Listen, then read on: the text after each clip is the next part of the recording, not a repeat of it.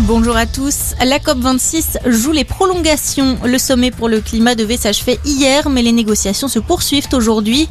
Un accord devrait être présenté ce matin. Un accord au point très contesté, notamment concernant l'aide financière aux pays pauvres. De son côté, la France s'est déjà engagée sur 4 points majeurs au cours de ce sommet pour le climat.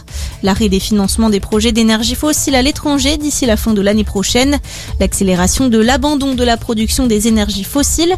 La fin de la déforestation d'ici 2030 et la réduction des émissions de méthane. Plus de 300 000 cas par jour en moyenne. L'épidémie de coronavirus explose en Europe. Les chiffres des 7 derniers jours sont 13% plus hauts que ceux de la semaine précédente. Conséquence, les pays durcissent les restrictions. Aux Pays-Bas, à partir de ce soir, un couvre-feu entre en vigueur pour les bars, les restaurants et les commerces. En Autriche, les non-vaccinés pourraient être confinés. En tout, 10 pays de l'Union se trouvent actuellement dans une situation très préoccupante selon l'agence européenne chargée des maladies. C'est le cas notamment de la Belgique, de la Pologne ou encore de l'Allemagne. L'adolescente de 17 ans a tout inventé. La jeune fille portée disparue en Mayenne en début de semaine a avoué aux enquêteurs avoir menti sur son enlèvement. L'adolescente qui avait prétendu avoir été enlevée lundi par plusieurs ravisseurs dans la forêt. Elle encourt des poursuites judiciaires.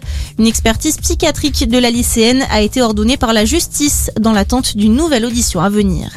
Et puis, Britney Spears est enfin libre. Depuis 13 ans, la star américaine était sous tutelle. Son père a notamment contrôlé tous les aspects de sa vie jusqu'à ce que la justice lui retire ce rôle il y a quelques mois. Mais la chanteuse n'avait pas encore retrouvé son indépendance.